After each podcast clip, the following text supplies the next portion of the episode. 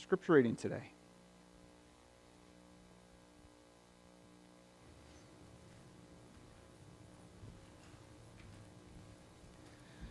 Our scripture reading today comes from Matthew, verse, or chapter 14, verses 22 through 33. Immediately he made the disciples get into the boat and go on ahead to the other side, while he dismissed the crowds. And after he had dismissed the crowds, he went up the mountain by himself to pray. When evening came, he was there alone, but by this time the, the boat, battered by the waves, was far from the land for the wind was against them. And early in the morning he came walking toward them on the sea. But when the disciples saw him walking on the sea, they were terrified, saying, It is a ghost. And they cried out in fear. But immediately Jesus spoke to them and said, Take heart, it is I. Do not be afraid. Peter answered him, Lord, if it is you, command me to come to you on the water. He said, Come. So Peter got out of the boat, started walking on the water, and came toward Jesus. But when he noticed the strong wind, he became frightened, and beginning to sink, he cried out, Lord, save me. Jesus immediately reached out his hand and caught him, saying to him, You of little faith, why did you doubt when you when they got into the boat? The wind ceased, and those in the boat worshipped him, worshipped him saying, Truly you are the Son of God. The word of God for the people of God. Thanks be to God. Thank you, Brenda.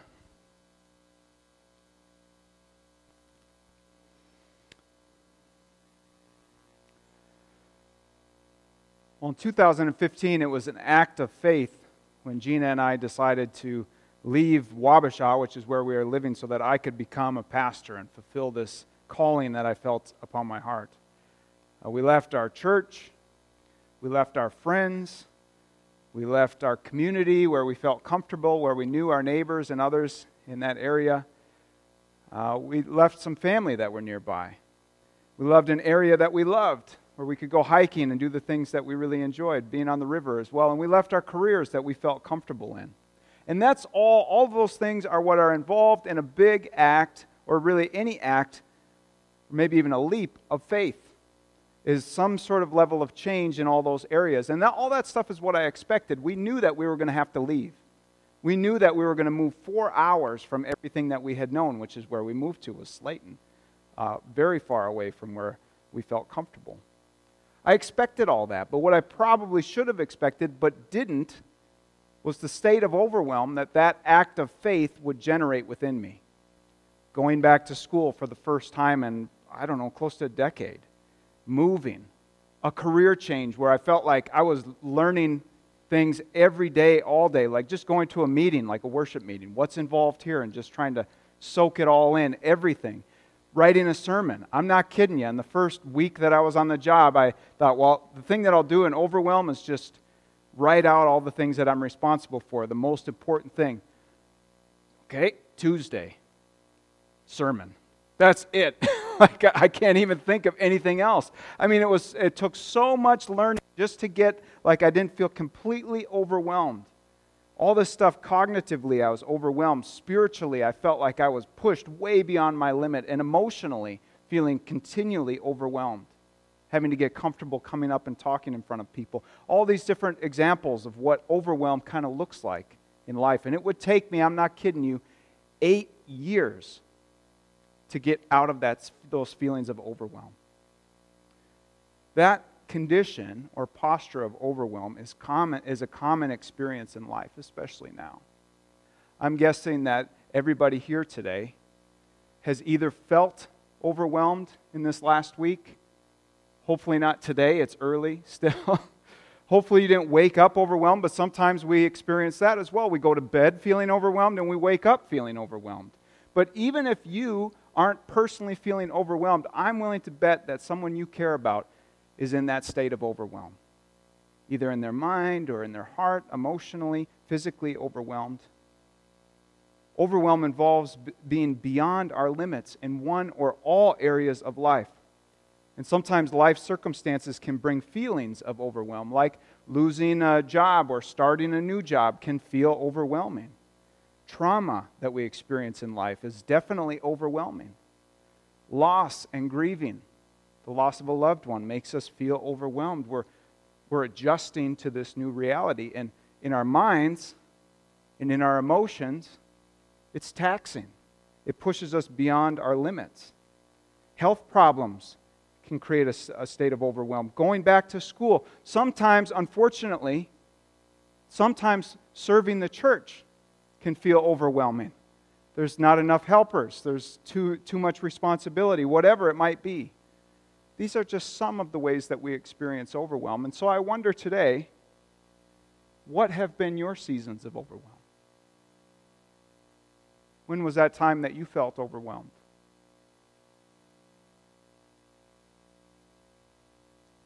Maybe you're in one now. This feels like a lot. Moving to a new place. Adjusting to life without somebody really important to you. Walking through a season of failure.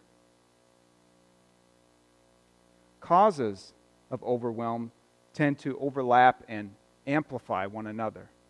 So if you're grieving and then you have to look for a new job or something like that on top of it, it can really make one feel worse than the other. So the more in the more places where we're living beyond our limits, it actually makes the other ones even harder. And so for short periods of time, we can move beyond that. We can endure uh, what it takes to live in a, in a state of overwhelm. We can take on more responsibility as we're adjusting to a new reality, as we're, say, going back to school and sorting out what does that look like. We can get through times of sleeplessness. We can go through times of uh, not feeling well physically or, or something like that. We can take on extra responsibility for a season.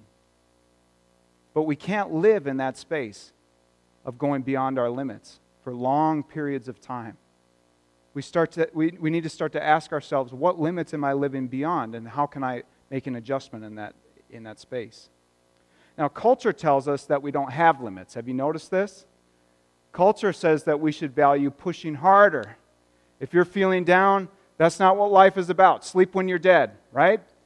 Push harder. Just push through it. Strive more. Do more. If you want to be valued in this culture today, do more than what you're used to. Do more than what you can handle. You don't have limits. All you need is more caffeine. Just see, look around in Mankato. There's a new coffee shop every week, it seems like, right? Why do you think that is? Because people think all I need is more caffeine. So they're providing that, uh, that need. Maybe all I need is a, a new life hack. If I could just read the right self help book, or a new version of my software on my phone, or maybe a new phone, that will help me in my state of overwhelm. That will really help. I know it will. Some sort of organizational strategy. Or maybe I'll take a downer. Some kind of a powerful downer. Or this is something that I made up. Have you ever heard this? Probably not. I just made it up. It's a zoner. What's a zoner? Well, I had a hard day. I'm going to go binge on Netflix. You just took a zoner. I had a hard day. I'm going to scroll on Netflix or on Facebook for a couple hours. That's a zoner, friends. It's just, I'm overwhelmed. I don't know what else to do. I'm going to shop on Amazon for a little while, and that's going to help me feel better. But what a zoner or a downer or any new life hack or version of iPhone or whatever does not do, guess what it doesn't do? It doesn't move you out of overwhelm. You stay in a position of overwhelm.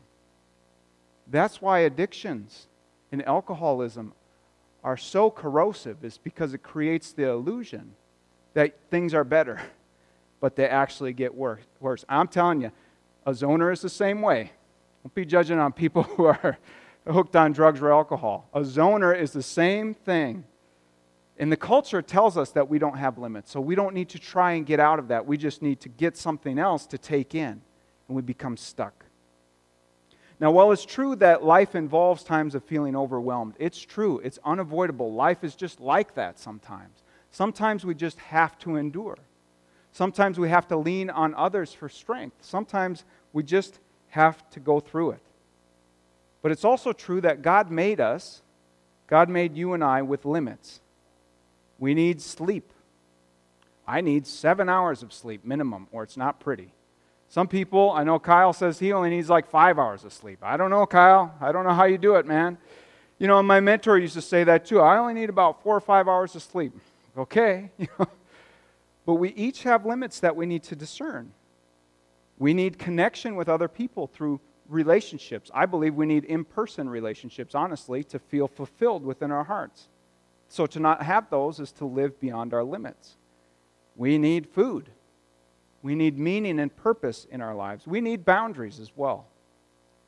The key for us is to not try to constantly avoid overwhelm, like I'm not going to do anything because I don't ever want to feel overwhelmed, but rather to, to learn to recognize when we are experience overwhelm and to see where is it that I'm living beyond my limits, identifying what those limits might be. And then when we're in that space of feeling overwhelmed and we know that we're living beyond our limits, choosing to respond in a way that actually gets us out of overwhelm or enhances the time that we're in it or maybe even shortens that season of overwhelm, saying, What is it that I can actually do during this time? So, what we see in this scripture, this is why I picked this scripture, is that Peter is overwhelmed. Do you agree with that? He's walking on the water, but he's living beyond his limits. Physically, he starts to sink. He's emotionally overwhelmed. He's emotionally beyond his limits because he's afraid, we read in the text. Spiritually, he's living beyond his limits. He, he, he's limited in what he believes about God. That's a spiritual limitation. He has doubts, we learn in hindsight. Now, it's easy, I've heard this text preached on many times, and it's easy to read this text and focus on what Peter did wrong. Well, he doubted. We're just supposed to not doubt. Okay? yes, the text says that, but can we really live that way where we never doubt, especially when we're feeling overwhelmed or pushed beyond our limits? I don't know. I can't. Uh, but what I think we can look at actually instead is what Peter did right here. What do you think he did right? I see that he stepped out in faith.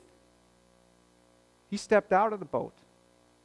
Jesus appeared to all the disciples in the boat, and Peter is the one who said, God, if it's you, then tell me to come out of the boat. I'll take that act of faith. I'll take that step of faith. If you tell me to get out, I'll get out. And then he did. Last I checked it in the, in the scripture, none of the other disciples did that. Peter got out. And that's how we learn our limits, friends. We learn our limits, especially our spiritual limits, by testing them by getting out of the boat and saying, Can I do this? God is asking me to do it. God is asking me, in my case, God is asking me and Gina to move far away from our friends and family. A couple years ago, I said, I cannot do this. God, I'm sinking here. but that's what an act of faith is, is getting out and testing our limits. And if we don't, then we never grow.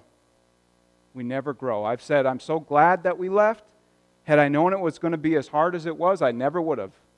And thank God I didn't know that because I'm in a good place. God has led me to things that I would have never imagined and people that I would have never imagined had we stayed in Wabasha. But that's what faith in Christ is. Is not staying comfortable as much as we would like to stay comfortable. Faith in Christ is, is, is not never trying anything new we're never growing. We're never being afraid. Of course, we're going to be afraid if we're living by faith, never being vulnerable. We should feel vulnerable and afraid and walk to the edge of our limits so that then we can see what God will do in that space. Another thing that Peter did right is that he noticed the strong wind. He noticed it. And then he began to sink.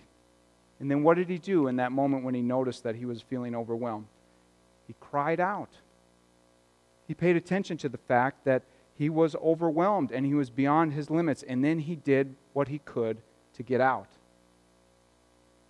Friends, a life of faith involves continually, actively stepping out a little bit farther than where we're comfortable, but then being able to learn our limits and to be willing to live within them. We have to try things and learn and then adjust. Try things and learn and adjust and ask God throughout that whole process, Lord, what is it that you want me to do? Not what is it that you want Larry to do. Larry, that's your job is to discern that. I will help you if you want. what is it that you want me to do, God? not anybody else but me. Peter tried to walk on water and he couldn't. Can anybody else here walk on water? All right, we're on the same page. That's good. I can't either. but the fact that he tried made space for him to learn about his limits. He said, Well, if God is saying I can do this, I'm going to try it. And then he was growing in his courage to say yes to Jesus. He grew in courage in that moment. The whole idea of finding our limits is so that we can live into un, to the unlimited grace and power of Jesus. We come to the edge of our limits and our power, and then we receive the unlimited power and grace of Jesus Christ. Peter's example is easy for us, I think. Is it? It's kind of easy, right? If he wouldn't have, uh, if he wouldn't have cried out to Jesus, he would have drowned. That's just how it would have gone. The text would have said, Peter stepped out in the boat. He tried to walk on water. Didn't work. He drowned. Be kind of depressing. That's an easy one, but sometimes we choose to live beyond our limits. We choose to live stuck in an overwhelmed state. We just get comfortable there. And even though we know that something's wrong, or that we feel continually exhausted, or continually stressed out or anxious, we choose to not make any changes because, well, I'm pretty comfortable. And, by the way, change is hard. And looking at our life in a reflective sort of a way is challenging. It makes us feel vulnerable, it takes courage. But the longer that we live in an overwhelmed state, the lower our quality of life and the worse our behaviors.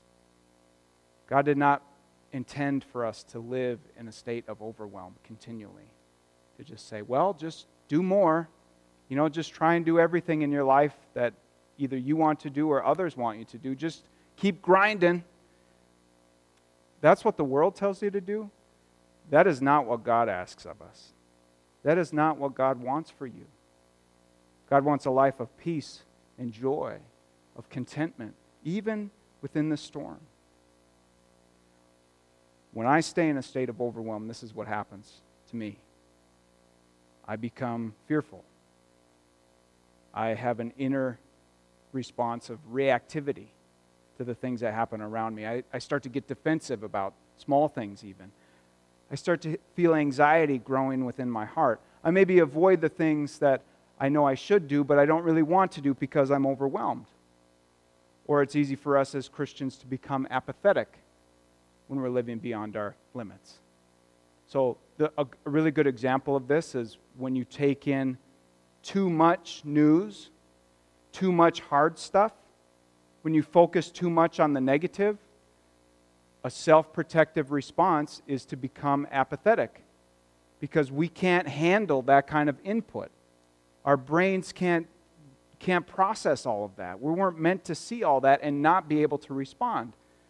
So then the compassionate part of our hearts and minds turns it off and says, well, there's not much I can do about that. So we can maybe limit what we take in so that we can respond with compassion and, and just live in that Christ like place. So I would like to share with you a couple tools that can help get you out of overwhelm, okay? Are you ready for these tools? The first one is, is just a question What are some signs for you that you're starting to sink? What are some signs for you in your life? A mentor of mine says, What are the yellow lights that say that you're getting into a place that you don't want to show up as? So, like if I start to not be able to find contentment in the moment, it's kind of a yellow light. If I start to think about what other people should be doing instead of what I should be doing, that's a yellow light for me. That's a sign that I'm sinking. What are those signs for you? Maybe it's sleeplessness. Maybe it's turning to the bottle or to a, a zoner. if you find yourself just instead of reaching out to friends, you find yourself just self medicating in some way. What are those yellow lights for you? What are those signs that you're starting to sink? We need to be able to recognize that. And then here's another good tool about knowing how much to take on because a big part of overwhelm is not to just stop doing everything. I'm telling you, if we do that as a church, then we'll really, as a church, we'll be in overwhelm because we all need to contribute our part, right? And if one person says, I'm done with that, and leaves a big void, now somebody else is going to be twice as overwhelmed as they already were. So the key is to be, uh, be conscious of your limits before you get into that state of overwhelm. So this is where this tool comes in handy. You can do this in your own life. Some of you are retired, and I know that it's, you know, you don't have the same levels of overwhelm as some others do. But this is a good way of knowing is this something I want to do? Is this something that I want to take on? Or maybe I'm not doing enough. Maybe there's more that I could do.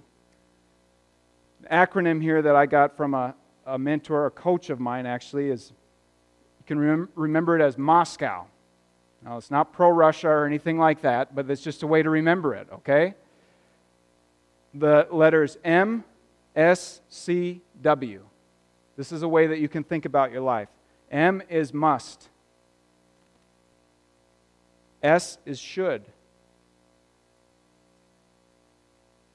C is could, W is?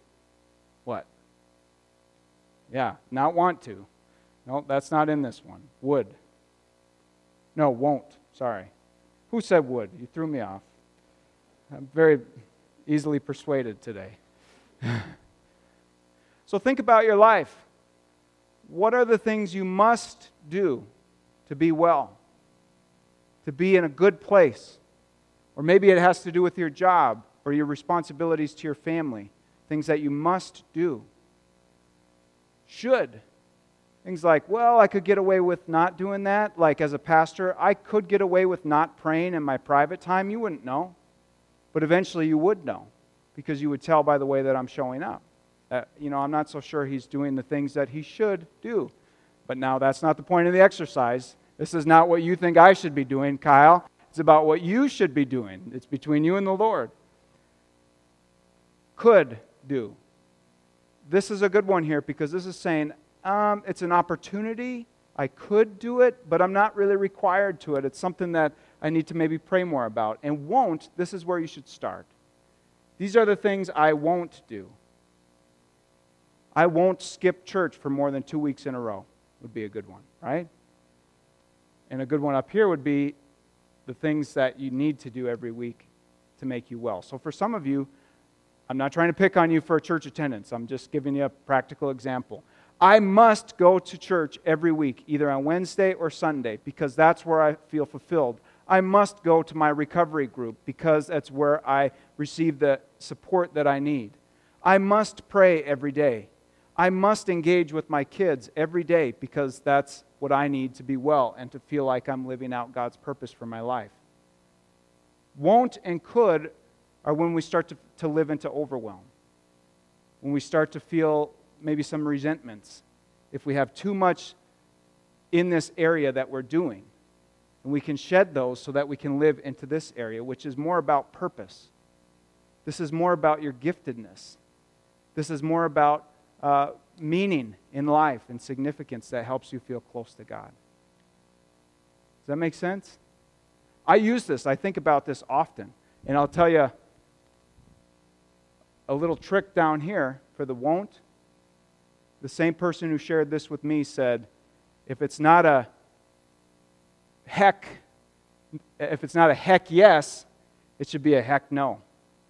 If it's not something that sounds good to you and life giving to you, then pass it on. Now, I'm telling you again, I have to repeat this that if everybody in the church says, I won't do this, I won't do uh, ushering, I won't do sound booth, I won't be a leader in the on the church councils.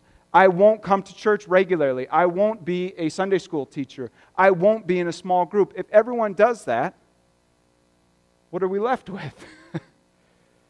the key is that we're getting out of the boat, that we're trying things that are hard for us, but then if we get into that space and we say, Gosh, I tried a small group and that's just, I tried it for a few weeks and that was just too much for me. Or I tried to be an usher and that was too much. Now, if that's the case, I'm going to have to talk to you because it's really easy, right? right, Larry? You just light the candles and bring the book up. That's it. But do you see what I mean?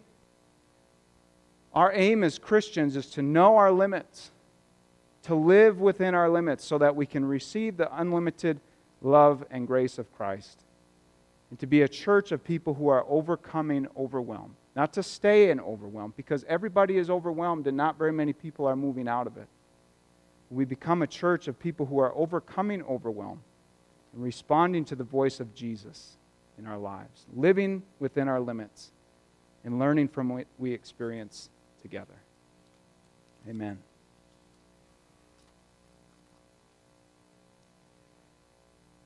Let's take this time of silence and reflect upon just a couple things. First of all, what's the sign that I'm sinking? What's the sign, the yellow light, that tells me, maybe the people around me, that I'm overwhelmed?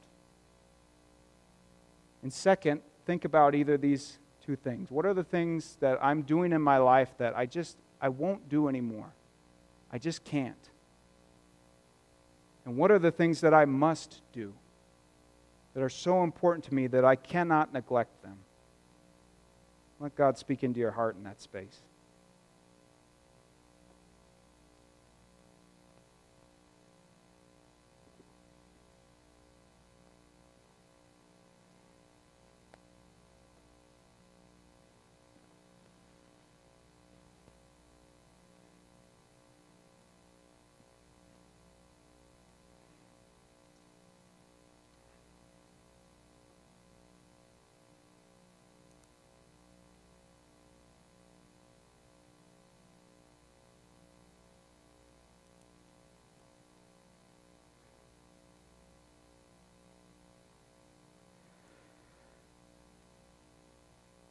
Lord Jesus, you know our hearts and our minds better than we do.